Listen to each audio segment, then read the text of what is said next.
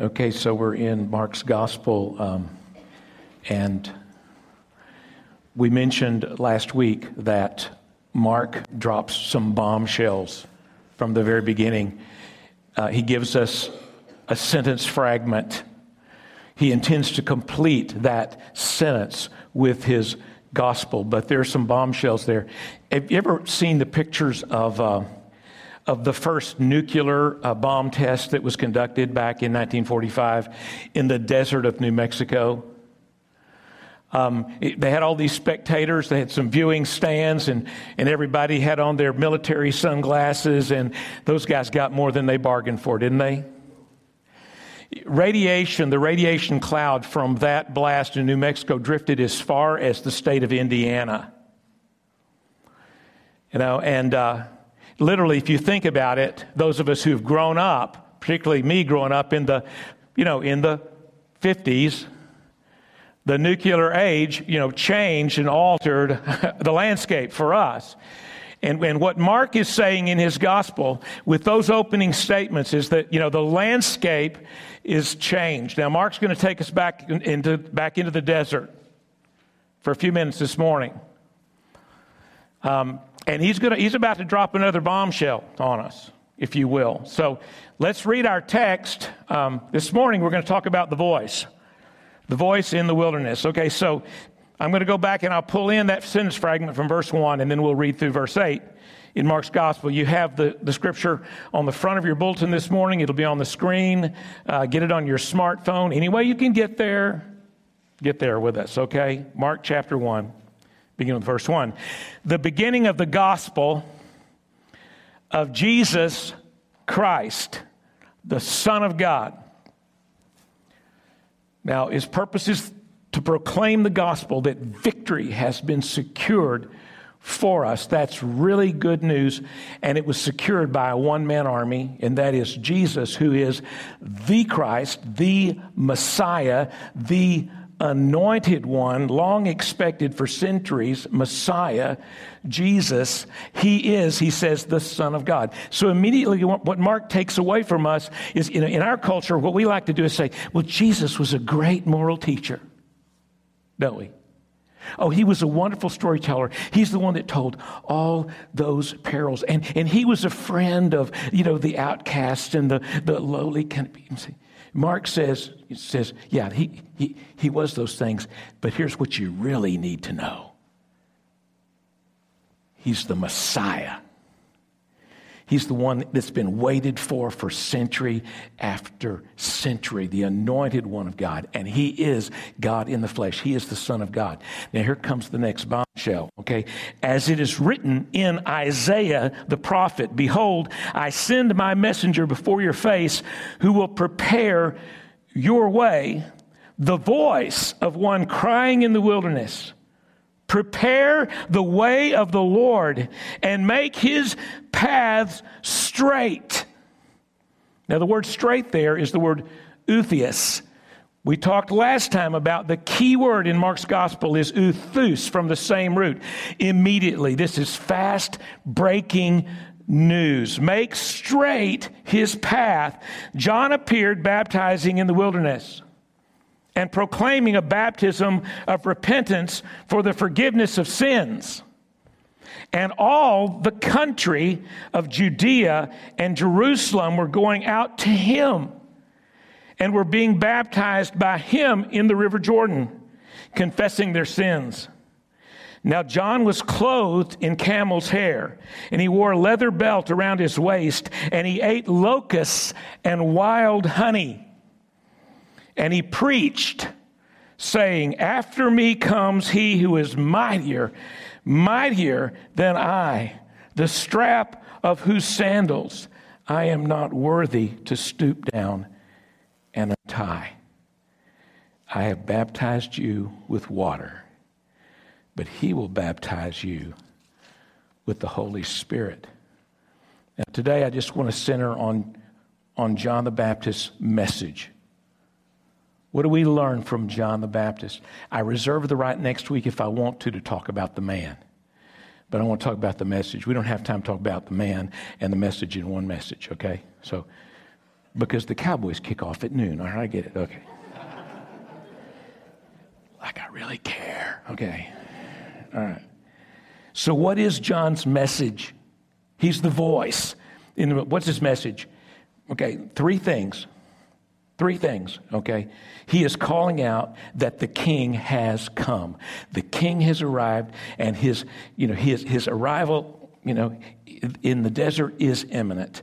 He's saying the king has come already. And then he tells us where we can find the king, where we can find the promised one. And where does he say that is? In the wilderness. And then John points to the path and he tells us tells us about the road. What is the road that the king will travel? This road that is make, being made straight for him. What is the road that he will travel? Okay, so look at verse 3. The voice of one crying in the wilderness, Prepare the way of the Lord, make his paths straight. This is right out of Isaiah chapter 40, the beginning of Isaiah chapter 40, a, a quotation from, from Isaiah's prophecy. And this is a bombshell, folks. This, this particular chapter, go back and read the entire chapter for yourself on your own time, okay? Do that. But this entire chapter is, is, is the place where Isaiah says, The Lord Himself will come one day to Jerusalem, to the holy city, and he will show and demonstrate his glory to all the nations. And a messenger will call out and prepare the way that is before him. And so, what Mark does here is he IDs John the Baptist as the messenger, the forerunner, and that makes Jesus what? It makes Jesus the Lord who's coming. The Lord. Now, if you have the old King James versions of the Bible, okay, which I have some of those on my shelf, I don't read them much. Pulled it out the other day just to just to check and make sure. You know that word Lord in the old King James will be capital L O R D, because in Isaiah in chapter forty, the word Lord there is the word Yahweh. It's the great I am, is who that is. This is the personal name of God in the Old Testament, revealed, remember, to Moses when he was standing before the burning bush. It was a name considered so holy in Jewish circles that they did not speak that name out loud. They would not even write it down. And John is saying, this is the bombshell. He's saying this messenger who is announcing the coming of the Lord is, you know, is, is pointing directly at who? At Jesus as the fulfillment, as the Lord who will enter in to Jerusalem. So he starts off his his gospel with this phenomenal statement, quoting Isaiah, passage from Isaiah, and he's rooting his gospel message in the ancient hope of all Israel for a king would someday come and would take down every mountain, who would raise up every canyon, who would heal the world of all of its diseases and its brokenness, who would take on all of our enemies. And Mark is clearly stating that that long awaited day has arrived. The king's here. So, where do we find him? Where does John tell us to go find him? There's only one place identified it's in the wilderness. The whole theme of chapter 1 in Mark's gospel is that we will find him in the wilderness. John, you see, never goes into the city. He always lived out in the outlying areas, in the wilderness. And the people all came where? They all came out of the cities to be baptized by John. Where? In the wilderness. And Jesus, when he shows up, he himself in chapter 1 goes where? Out into the wilderness to seek John. And then he is immediately cast after being baptized by John. Where is Jesus? He's cast out into the wilderness. And then look at the very last verse of chapter 1, verse 45. It says this And Jesus could no longer openly enter any town, but was out in the desolate places, and people were coming to him there from every quarter. I mean, John's making it real clear. Where do we find him? We look in the wilderness. Wilderness, it's a good word, you know, because it has the word wild in it. Any of you teenagers ever been to a wild party? What's that about? Whew. Bunch of teenagers kind of right on the edge or just over the edge, and things are kind of getting out of control. And we're really hoping that mom and dad don't come home. Have you ever watched that Man versus Wild reality TV show? I mean, what's the premise? Why is it man versus wild? Because it's wild out there. Because it's, you know, it, because there are dangers, there are threats, there, there are uncontrollable situations and, and circumstances. There, it's out on the edge, if you will.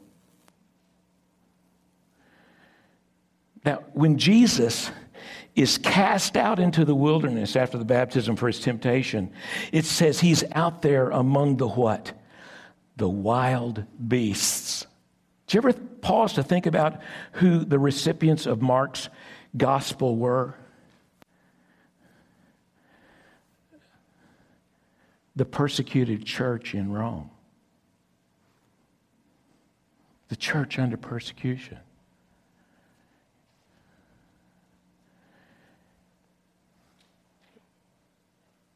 When Mark says he was cast out among the wild beasts, there were Christians in Rome being cast into the floor of the Colosseum with lions, with wild beasts. And Mark is saying, You will find him in that wilderness, in that wild, uncontrolled place, in that place of threat and insecurity. That's where you'll find him. The Greek word is eremos, wilderness. It's the place of desolation. Now, the word really denotes, when we think of wilderness, sometimes we think of, right, like the forest. That's not what is pictured here. The eremos, the desolation, is a barren, dry desert place. Nothing grows there, only thirst only the thirst for water because there is no water to drink. There's no bread to sustain us. Nothing grows there. It's desolate. It's lonely. We feel isolated. We feel all alone in that wilderness. You getting the picture? This is one of the major themes of Scripture, folks. Think about the Old Testament. Where do you meet God in the Old Testament? Abraham. He's living in Ur, one of the big major cities of the Chaldees, and he's surrounded by all the gods of polytheism and all the statues. And he, he follows a still small voice out into the wilderness of Haran. And he meets God out in the desolate place where there's hunger and there's thirst and there's drought. Where does Jacob wrestle, as he said, uh, with God face to face? Isolated and alone.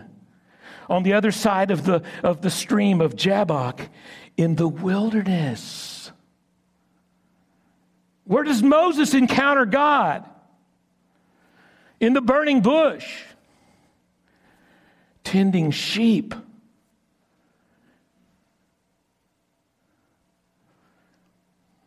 In the desert, in the wilderness.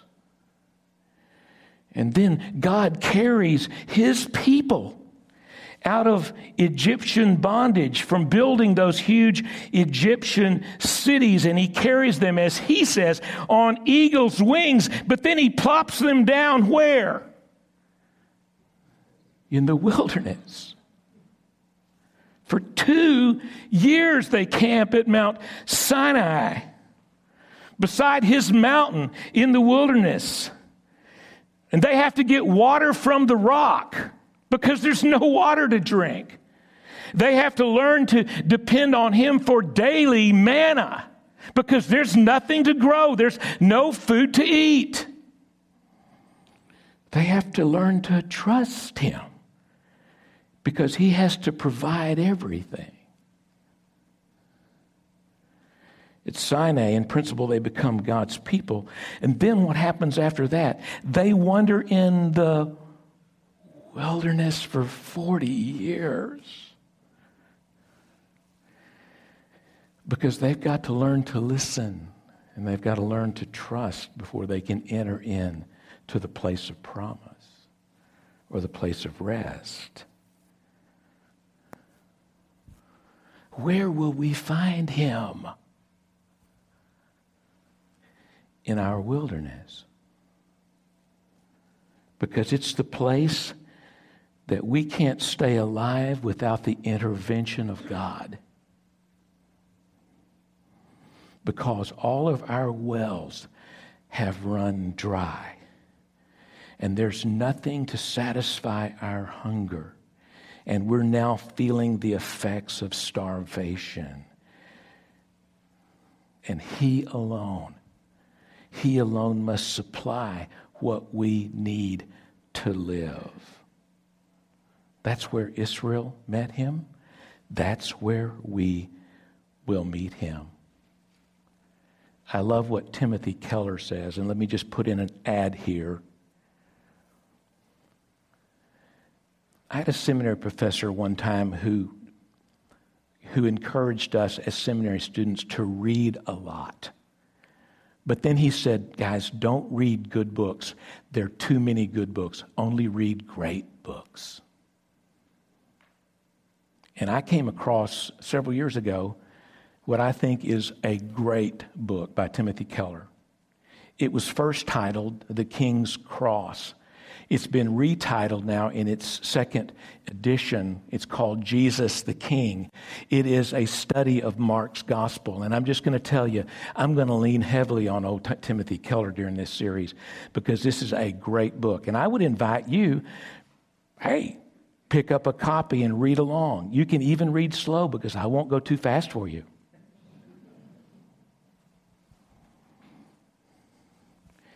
Timothy Keller says, it's in the wilderness that we learn that He is not, Jesus is not an add on. He's not a vitamin supplement. Apart from him, Keller says, his saving intervention, we have no hope. All, all, of our wells have dried up and our bread has turned moldy. Any of you ever had a wilderness experience? Any of you currently having a wilderness experience? expect to find him there because that's where he will meet you. He won't meet you sitting comfortably on your couch with your hand on the remote control. He will cast you out. It may be a sudden casting out, like you lose your job, or you hear the C word, the cancer word that alters and changes your life from that point on. Or for some of us, it may be over the long term and long course of our lives that we have invested ourselves so heavily in our goals, in our agendas, and we have, you know, we have built our personal empires and we've accumulated a certain amount of wealth and money only to find that there is no meaning, ultimate meaning there.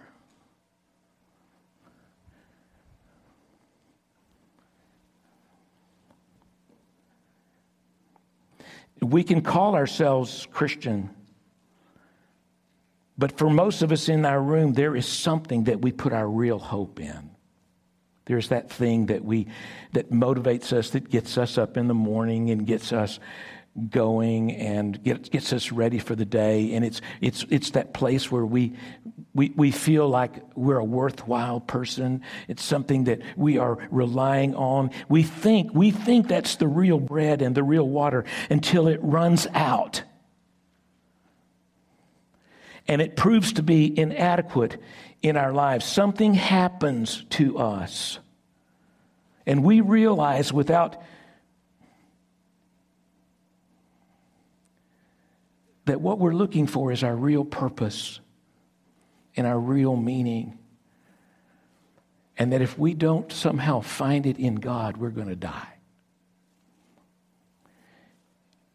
And it's not in our career, it's, it's not in our 401k, it's, it's not in our health, in our vitality, which is fading. It's not in our success, it's not in our, our family it's not in what we project into our, our kids. It's not in our education, in our credentials. None of these things are bad things. They're, they can even be good things. But, th- but none of these things will ultimately bring fulfillment or bring happiness or meaning in our lives. And yet we grasp at them.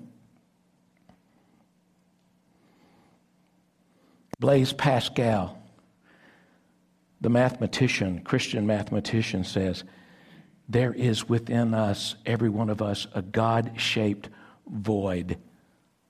Let me translate that for you.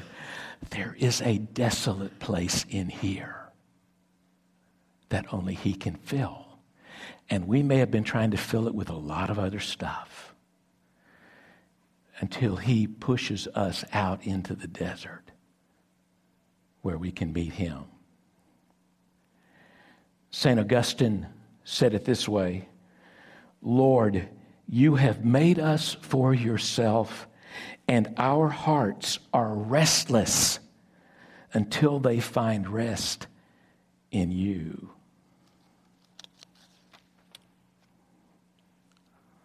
So, where do you find him? In the wilderness.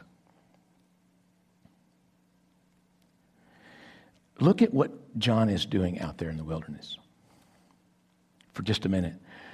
He's what doing what? He's baptizing people. Where's he doing it? Jordan River, right?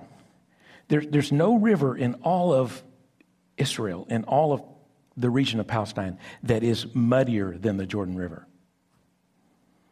Just a fact. And John is out there. He's baptizing people as they're coming to him in the Jordan River. Now, this is where I love Timothy Keller's commentary on this idea because it helped me for the first time to see something about, about that baptism that I hadn't seen before. You see, washings and baptisms were nothing that was new. They had been practiced for centuries by people in that, in that culture and, and in that, in the Jewish religion in particular. Ceremonial washings and, and baptisms. Now, the word baptism we get from the Greek word baptizo. It literally just means to immerse. To immerse. Something is immersed.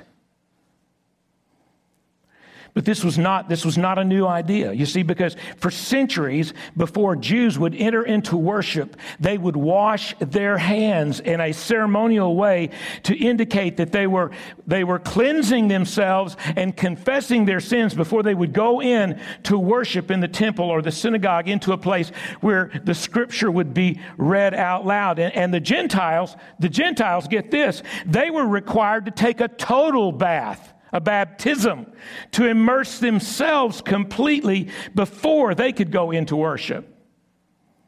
Why? Well, because Gentiles were really unclean. They were Gentiles. So Keller, in his commentary, points out two things. Number one, John was requiring everyone Jew and Gentile alike, to be immersed, to be baptized. Not a simple little wash your hands. Every single one, no matter what station in life, you know, the religious uppity ups or, you know, or the, the dregs from the streets, all invited to come for baptism, but all must be baptized for repentance and cleansing in preparation for the kingdom. And there's a second thing, which I hadn't seen before. And this is big.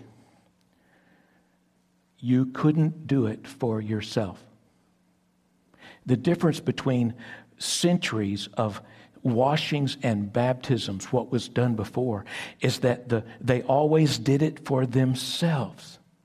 They washed their own hands. They, they, they, they bathed or they baptized themselves. They cleaned themselves up so they could go into to the presence of God. What's John saying? No, can't get there on your own. There are a lot of people who see Christianity as a way that if I adopt the you know, kind of the moral values and the teachings of Christianity. I'll clean my life up. And when I get my, my life cleaned up, then God and I'll be this close. And what's John saying? No way, baby. You can't get there by yourself. You can't get there by yourself. It is only through Him.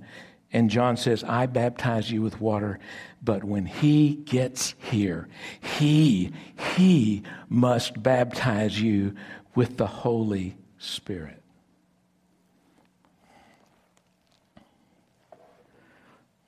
I would describe my personal pilgrimage in college in that way. I got to a point where I was deeply dissatisfied with my lifestyle, my way of life, you know, the unresolved guilt, the broken relationships, the string of broken relationships in my life. And so, what I did was, one of my friends invited me to this collegiate gathering where everyone was going to be worship. And I walked into the room, and I'm going to tell you, you know, those college uh, students, they were just singing and praising God. It was a I had never seen that before. I mean, I had kind of grown up in kind of a, in kind of like, mm, you know, kind of like very traditional kind of West Texas church where, you know I'm saying, where there wasn't a whole lot of enthusiasm. And I, I, saw this enthusiasm. I was just, I was just taken in by the, by the joy and the enthusiasm of these college kids. And I started hanging out with them. And what I started doing was I started trying to conform my life to their values and their lifestyle. Right? I started trying to like bathe myself, clean myself.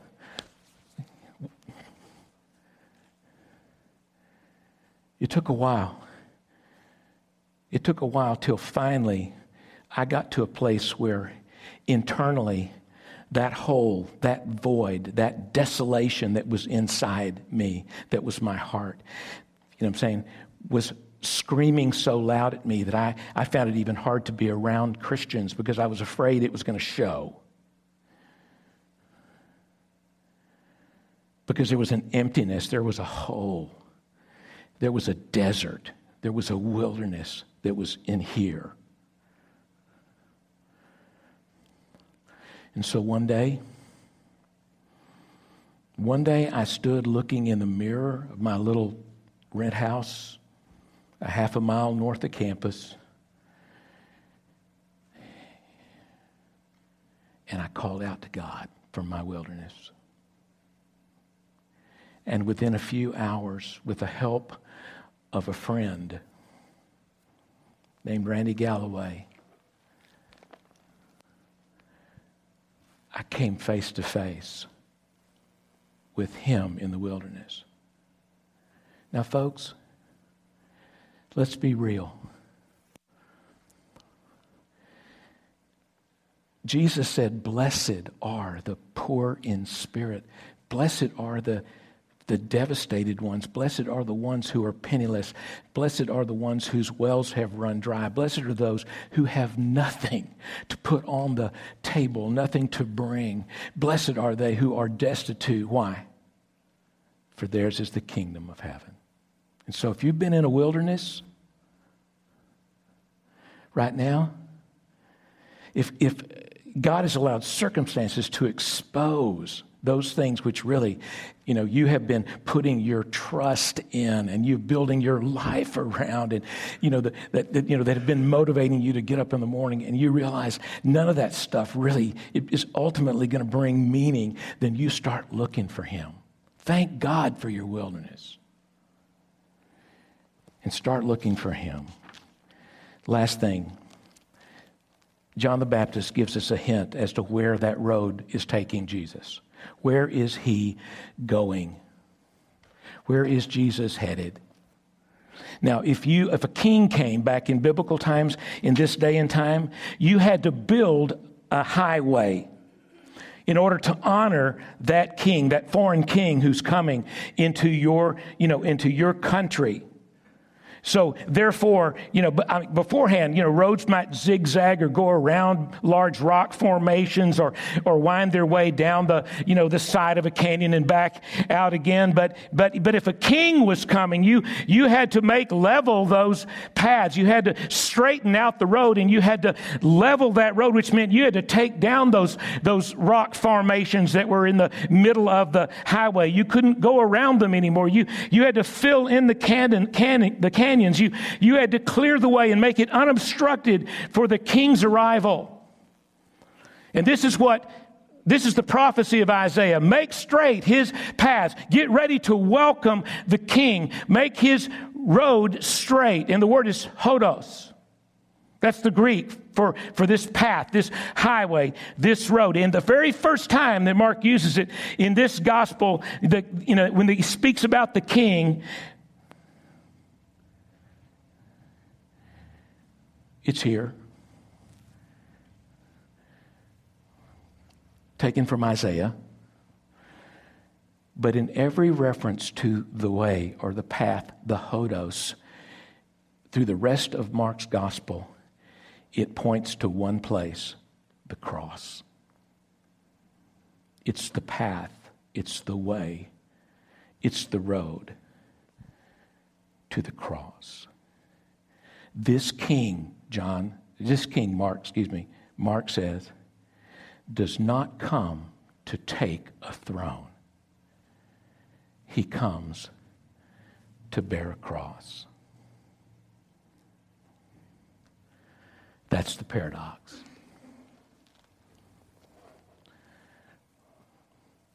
So, what's our response? What's our response this morning? I would suggest to you that any response that is not radical and profound is wasted. Mark doesn't give us the opportunity to say, Oh, I'm just going to adopt his teachings. He's a great teacher, and I want him to be my friend. I want to be on good terms with Jesus. He doesn't give us that opportunity, does he? He says, he is Messiah. He is King, anointed one. He is the Son of God. He is God Himself coming into Jerusalem, coming into our lives. That is transformational. That changes everything.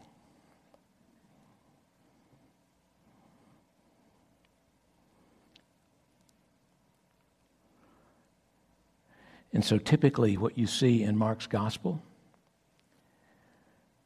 and what is not so untypical even today, what you see in Mark's gospel is the response of the religious leaders who are you know, very much into keeping rules and bathing themselves. They hate him. They're not nonchalant about it.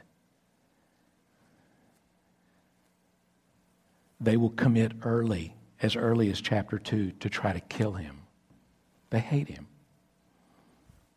So our response will be either that we will have to push him off, we will have to run, run as fast as we can, or we could, we could bow before him and surrender.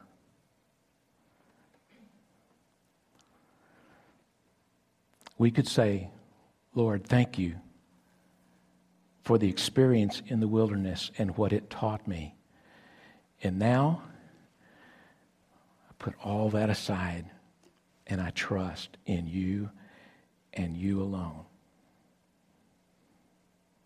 Let's pray.